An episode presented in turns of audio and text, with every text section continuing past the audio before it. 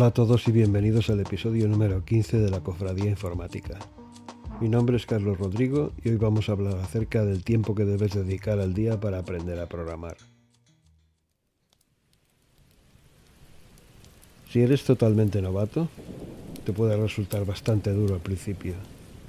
Así que en tal caso, 30 minutos al día, los tres primeros meses, creo que pueden ser más que suficientes.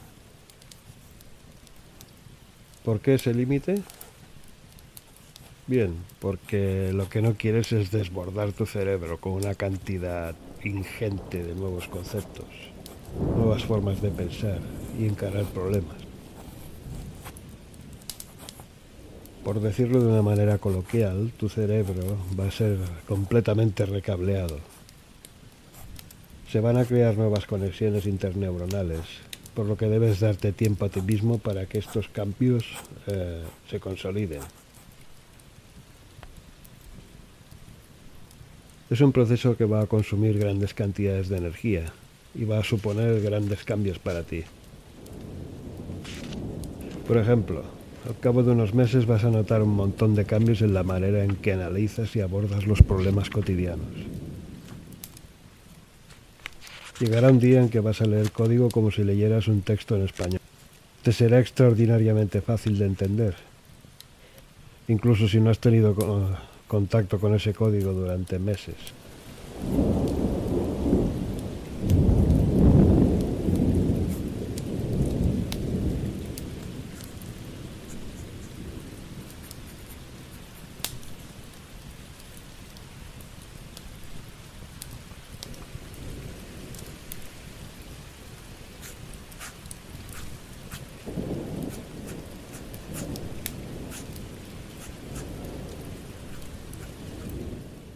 Cuando tal cosa ocurra, sabrás que tu cerebro completó con éxito el recableado.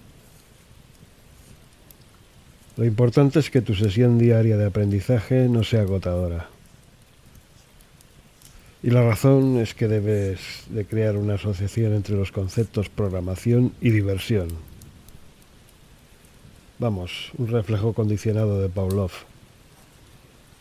Y ahora no voy a hablar de ese señor porque la cosa se podría extender mucho pero ahí queda eso. Y así, día a día, cuando veas código, automáticamente pensarás en lo bien que te lo pasas.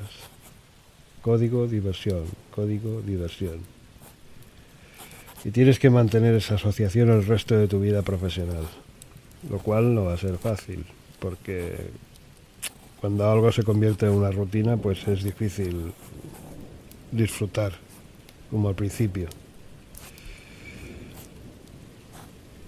En fin, eh, en el futuro, contra mejor te lo pases, más vas a querer trabajar.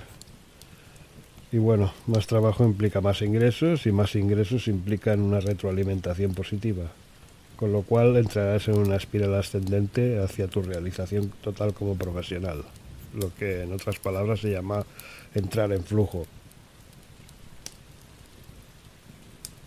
Llegará un día en que aprender un nuevo lenguaje o framework será algo trivial para ti Lo harás solo por diversión. El único problema para ti será el tiempo, que probablemente tengas que emplear en otras cosas.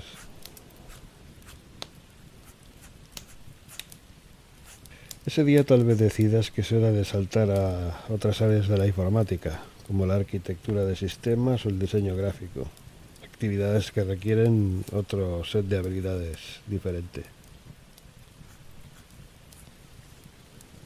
Tal vez decidas investigar más acerca de cómo mejorar la experiencia de usuario.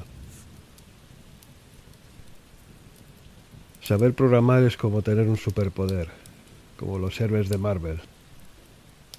Te da una tremenda flexibilidad laboral, permitiéndote trabajar en cualquier lugar del mundo y en cualquier tipo de compañía. En cualquier caso, aprender a programar es un ejercicio mental que es bueno para cualquiera. Pero claro, como todo lo que vale la pena cuesta, y cuesta mucho, si realmente lo quieres hacer bien.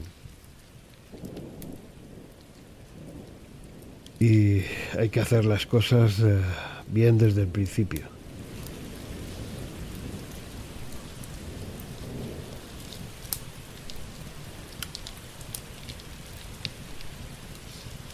Esto ha sido todo por hoy. Disfruta de tu café y hasta la próxima.